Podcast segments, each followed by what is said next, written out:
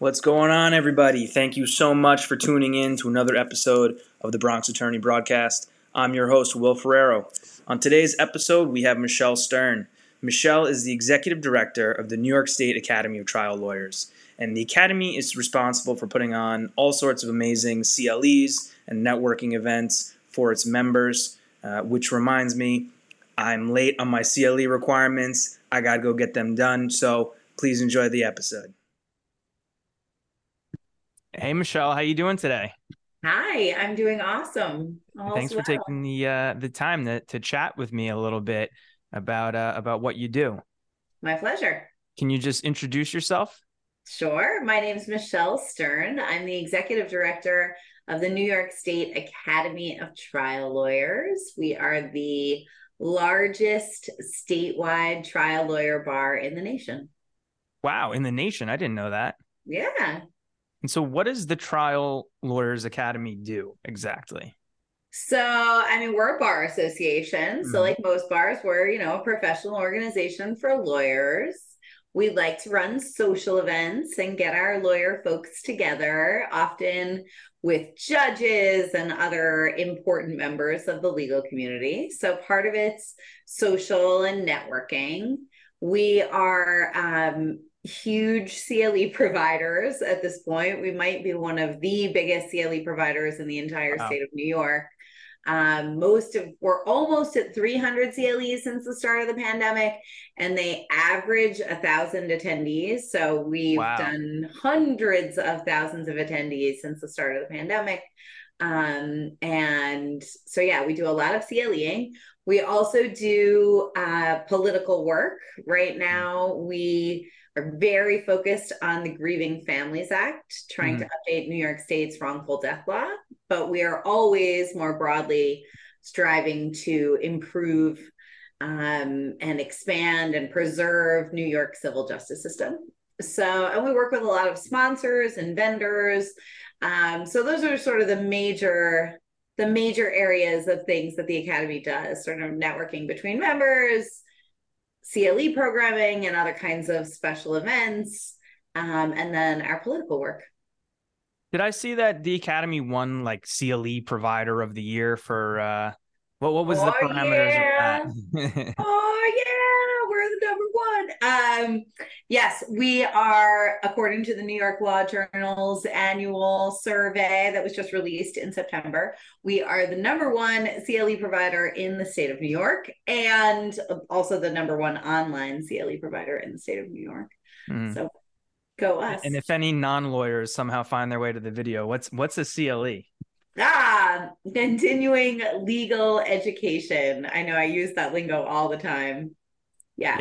I know a lot of people dread getting their CLEs done, but I've kind of just been, you know, clicking on things that interest me. And it's been whenever it rolls around that I have to submit it, I'm like already done. So, and I guess that's thanks to the Academy because I watch a lot of their CLEs. Well, we try to keep the programs interesting. We try to come up with very interesting titles and interesting speakers on topics that are current. We just did a CLE with the new chief judge, with Judge Rowan Wilson. Very exciting. So it was the most nervous I have ever been presenting a CLE. After almost 300 programs, I kind of no longer get nervous about online speaking, but I was super nervous because it's the chief judge. And right. I'm a very big fan of his. So it was great. And he was amazing. And it was a great program. But we try to bring cool, interesting stuff to the Zoom stage so that your CLEs don't have to be boring. You know? You should pick up info and run with it. Yeah. And so if people are listening to, you know, the CLEs, you're always the one that is announcing the codes, right? Yeah. Now the codes are polls. Now the codes are poll questions, but yes, that's my main role. Is I'm like the opening act and hostess and logistical support throughout. I try to avoid speaking about content because I really only play a lawyer on Zoom. So gotcha. So it's, aside from, you know, reading the codes, which has now been taken away from you, what does the executive director do?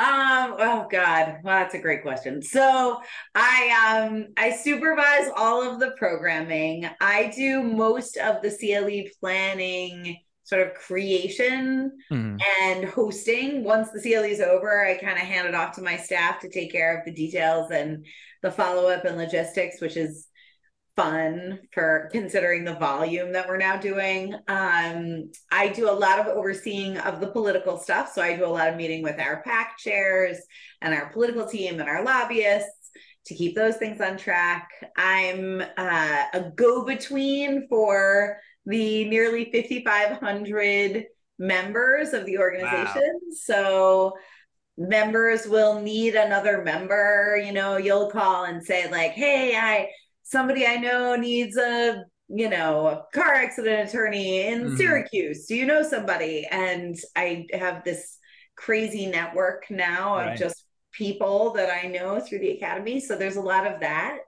You know, it's a lot of membership, trying to get folks to join all the time. We're always trying to grow and get more members to join. I'm constantly dealing with our board of directors, and we have an associate board of directors. So you can talk more about that, but I'm often meeting with our various boards and trying to implement new things. We're working on some listserv creation now, and our 20th anniversary is coming up very soon. So I have a couple committees working on planning for our big soiree. Yeah. Soirees. We're actually going to have multiple parties to celebrate because why have one party when you can have two parties? Well, it's a big state, and, you know, people aren't going to travel, you know, across the White Plains border, right? Exactly. Exactly. It's tricky. So when, you know, when I was trying to do a little bit of research on you, to figure out what kind of questions I was going to ask. The quote that kept coming up is that you wanted to be a lawyer with no clients. Yes. So when did that come about, that thought? You know, it used to be a joke, right? Like people would, I used to say like, oh, I'm this executive director. And people would be like, what does that mean? And I would say, I'm just this brilliant genius who figured out how to be a lawyer with zero clients, right? I have no clients. And now it's, you know, almost 20 years later, and I have 5,500 lawyers and judges. And I think back and I'm like, I could have just had like, whatever, 100 normal people, clients, like regular clients. I don't know why I was so afraid of clients. And now I have 5,500. Every single one of them is crazy. Yeah, that's a lot of opinions to have to hear. Yeah. Exactly. So yeah, I don't know what I was thinking, you know. I was young and naive. Was the academy your first job out of law school? It was. Yeah, I got it was right after I graduated law school. Before I worked at the academy, I was involved in NYPIRG, the New York Public Interest Research Group, and they do a lot of civil justice related work. So there's some overlap in people and network people. And that's how I found out about the academy. They needed an executive director. And I was like a weirdo who went to law school without really wanting to be a lawyer and wanted to do like nonprofit government, you know, organizing kind of stuff. So it was a really good fit for me because I was trying to leave law school and not, you know, waste my legal education. And so it was a nice mix for me where I like still needed to be a lawyer. It was still in the legal world. I still had to talk the legal lingo, but you know, no clients, just lawyers. And so when you first started, there was only like 100 people in the academy, right? Yeah. So how did you grow it to 5,500?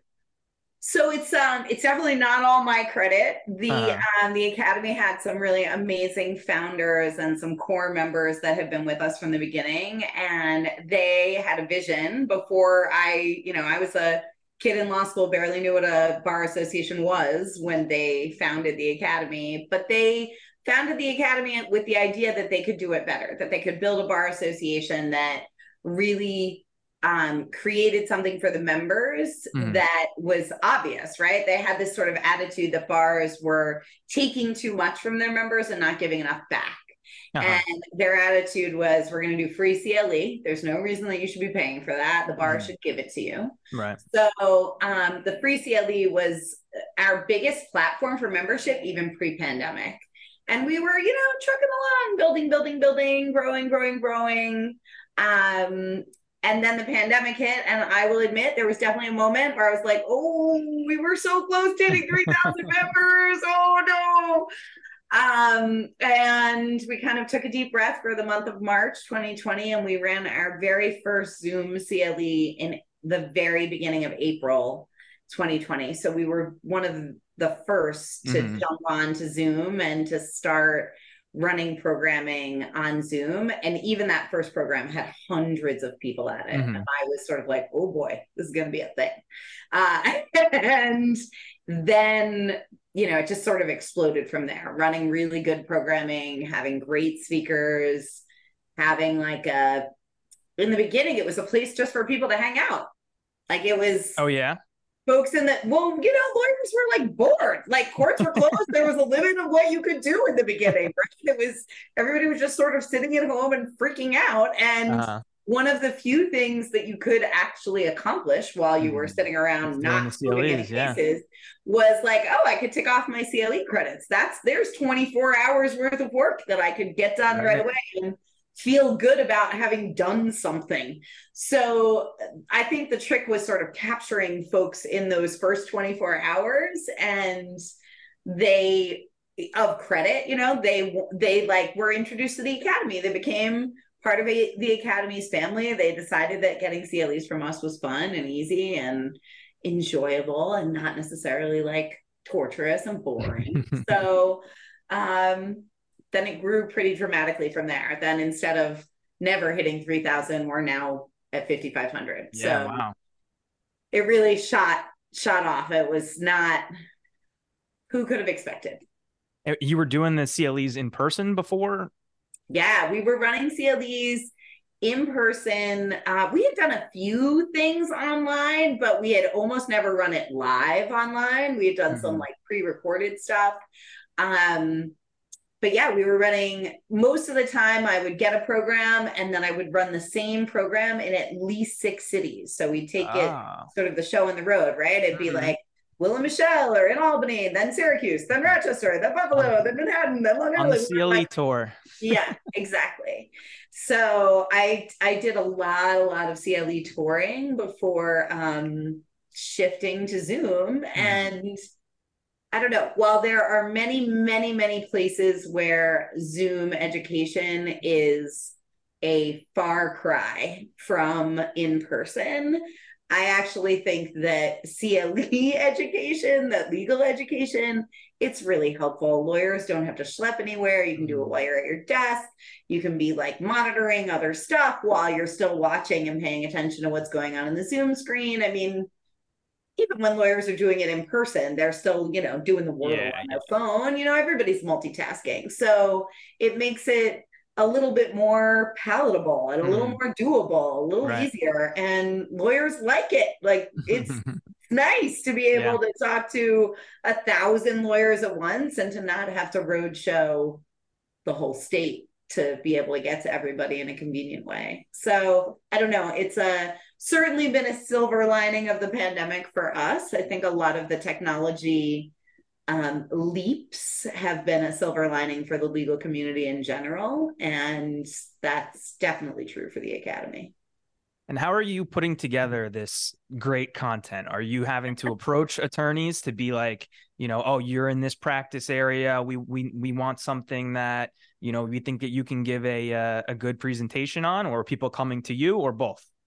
It's a little bit of everything. So some of our programming has been around since pre-pandemic. So for example, we just finished our annual update series. It was our 20th year of doing that series.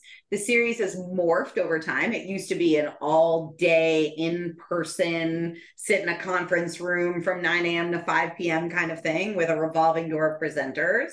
Now it's on Zoom in little chunks, and you can sort of catch it as you want to, because sitting on Zoom for, you know, 8 hours in a row makes anybody want to shoot themselves. So like, that's not a good plan. So the format has changed, but that program has existed. And many of those presenters have been presenting for 20 years. Wow.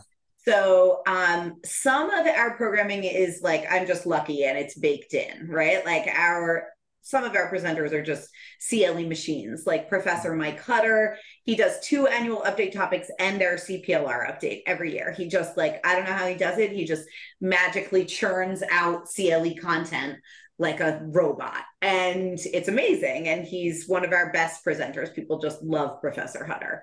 So we're very lucky. And then there's a lot of programming that we go after. So some of it is based on the types of credit. So for example, there's a new cybersecurity category of credit that's been created by the CLE board that all attorneys, not brand new attorneys, all after your first 2 years, you need to do cybersecurity credit. So that's something we've sort of been rushing to catch up to and make sure we're providing. Diversity credits, same kind of thing. It's been around for a while. We try to meet that need with some really interesting programming. We have one coming up called Triggering Snowflakes, Diversity in the Legal Profession. I like a enticing title. I'm sure everyone's going to have an opinion before they even go into that. That's kind of the point, right?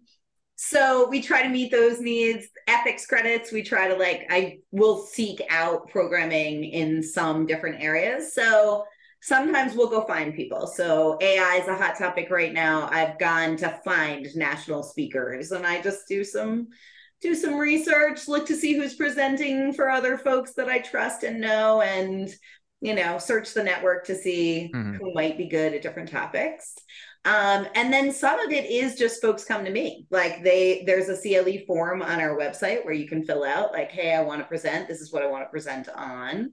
We do try really hard to make sure all of our presentation faculties have some diversity. We're way past the times of old white dude, old white dude, old white dude, old white dude, nothing but a parade of CLE old white dudes. Try to get some different perspectives.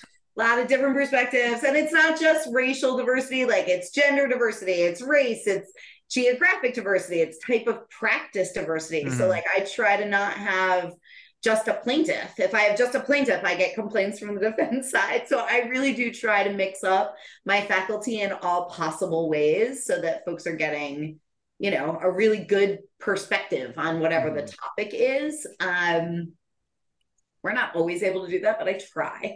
And sometimes it does just drop in my lap. A very recent example, I was in Rochester. I needed office space to run a program out of. I just happened to be at one of my former board members' offices in Rochester. I ended up sort of walking around the office just to see who was around and say hi. One of her partners was there. I ended up talking to him for 5 minutes, and he's like, "Oh, I just wrote a book. It's about epidemiology and the law." I was like, "Oh, cool. Sign my book. Also, we should do a CLE on this."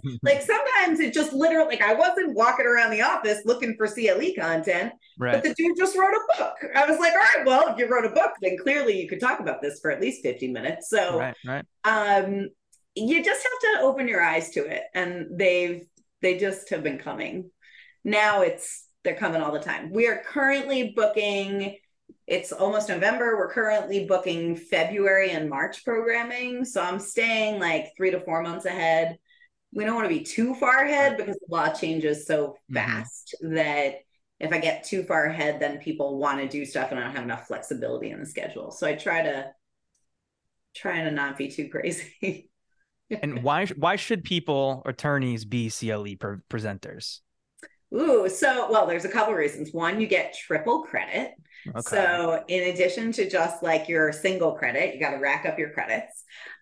It's a great way to get your name out there, and it's a great way to get referrals, right? So if you're, let's say you're up there talking to 1,000 people about jury selection, right? They're going to see you rocking it on jury selection. And they might be like, oh, he's going up. Maybe I'll throw that. Maybe I'll still see if Will wants to be. So for sure, it's just sort of getting your name out there, presenting, being an expert, being seen as an expert on your topic.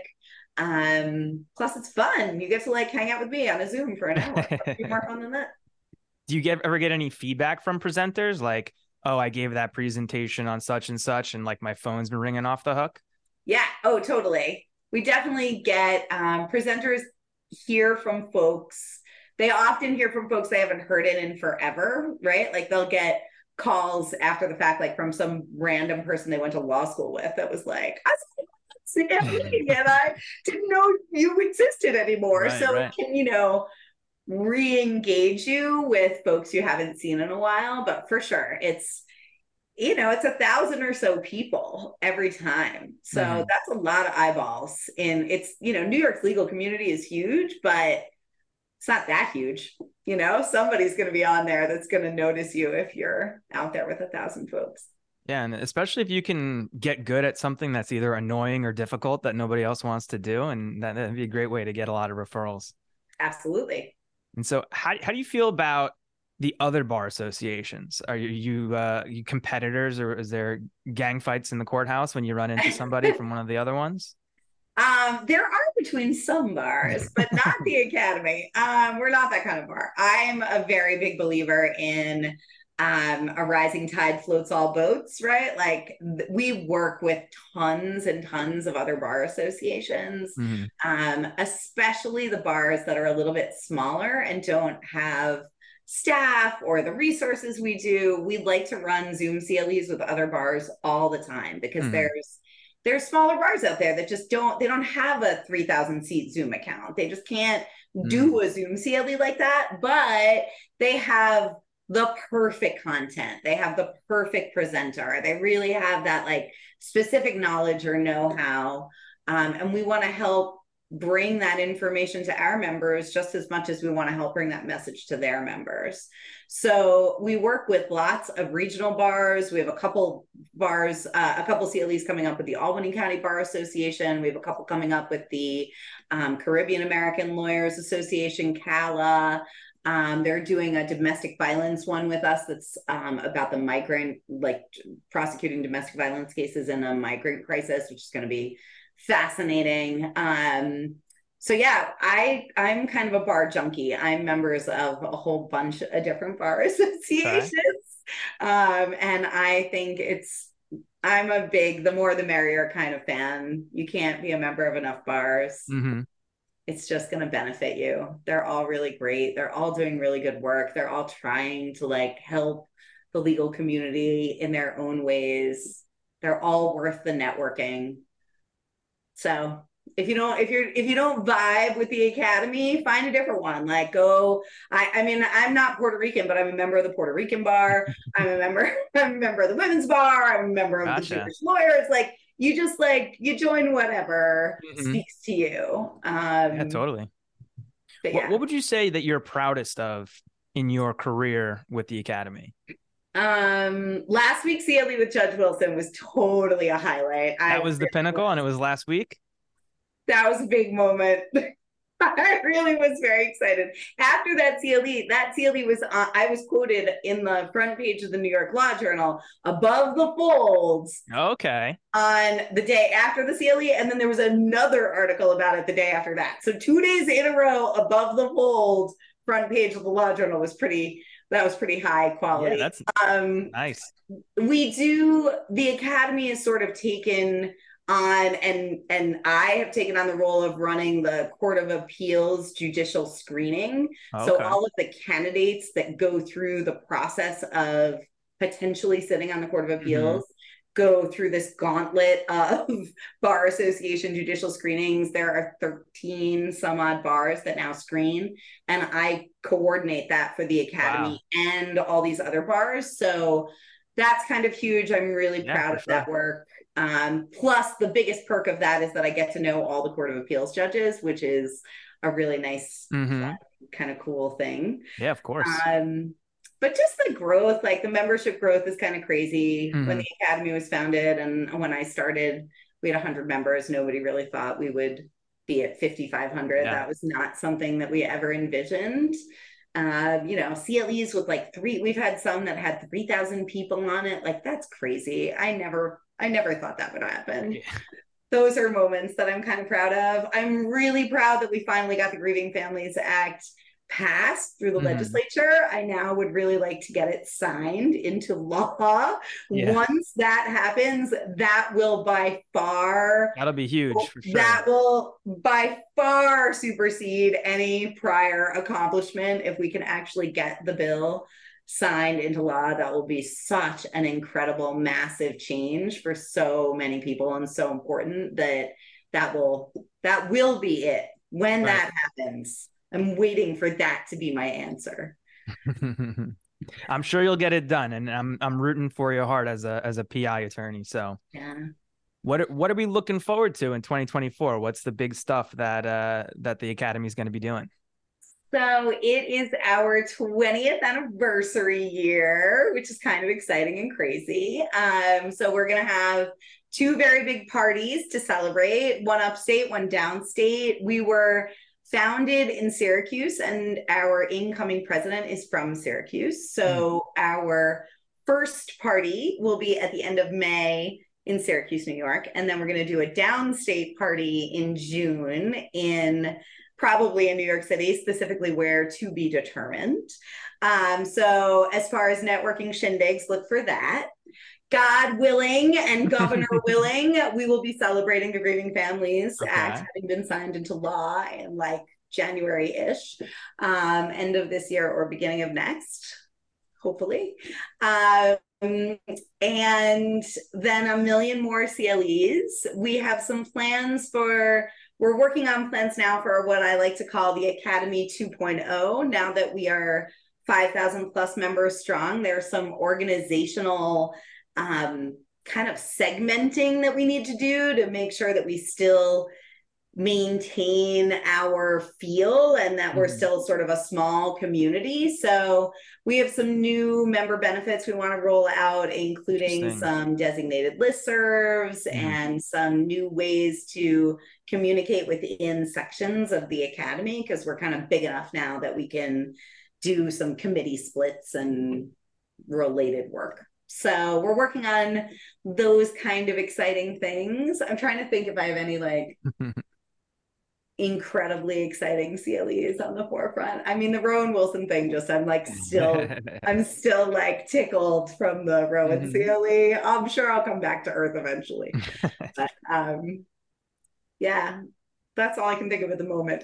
All right. And so what advice would you have for a young attorney who obviously joins the Academy? How do they maximize the benefit that they're going to get? How's the best way to get involved? Oh, that's a great question. So for sure, join, right? Like that's step one. Come to CLEs and participate. So the CLEs almost always have Q&As afterwards, and that's an extremely great resource, especially for young attorneys. You can pop your questions right in there and get your answers like instantaneously answered by a pro. Nothing beats that. So like take advantage of it and do it. There's also all these different committees to join, right? So you can, if you want a party plan, you can get engaged on our 20th anniversary committee. You can always fundraise. You can help write publications. You can present CLEs. So there's all these sort of different areas. So if you're like I like to be in front of people. I like to talk a lot, which is true for a lot, but not all trial lawyers. You can certainly pick a topic and present a CLE. Or if you're more of the, I prefer to be behind the scenes, there's certainly different kinds of writing projects. There's all sorts of political stuff, lobbying, fundraising, going to political events. So there's lots of different ways. You can always just like email me and have a phone call with me and be like, hey, I just joined. I want to do some stuff. What do I do? For sure. I think that's great advice. Well, thank you so much for chatting with me tonight and giving me and everybody else such a good background of the Academy. And, you know, hopefully we'll get a lot more members and we'll get the Grieving Families Act passed. Yeah, totally. Thanks, Will, for having me. And I have to give a plug for the website. Folks can go to trialacademy.org to find out more or to join or to sign up for any of the upcoming programs. All right. Amazing. Thanks so much, Will. Thank you for listening to this episode of the Bronx Attorney Broadcast. Please like, review, and subscribe so we can help the channel continue to grow. And if you're interested in connecting with any of the guests, please let me know, and I'd be happy to make the introduction.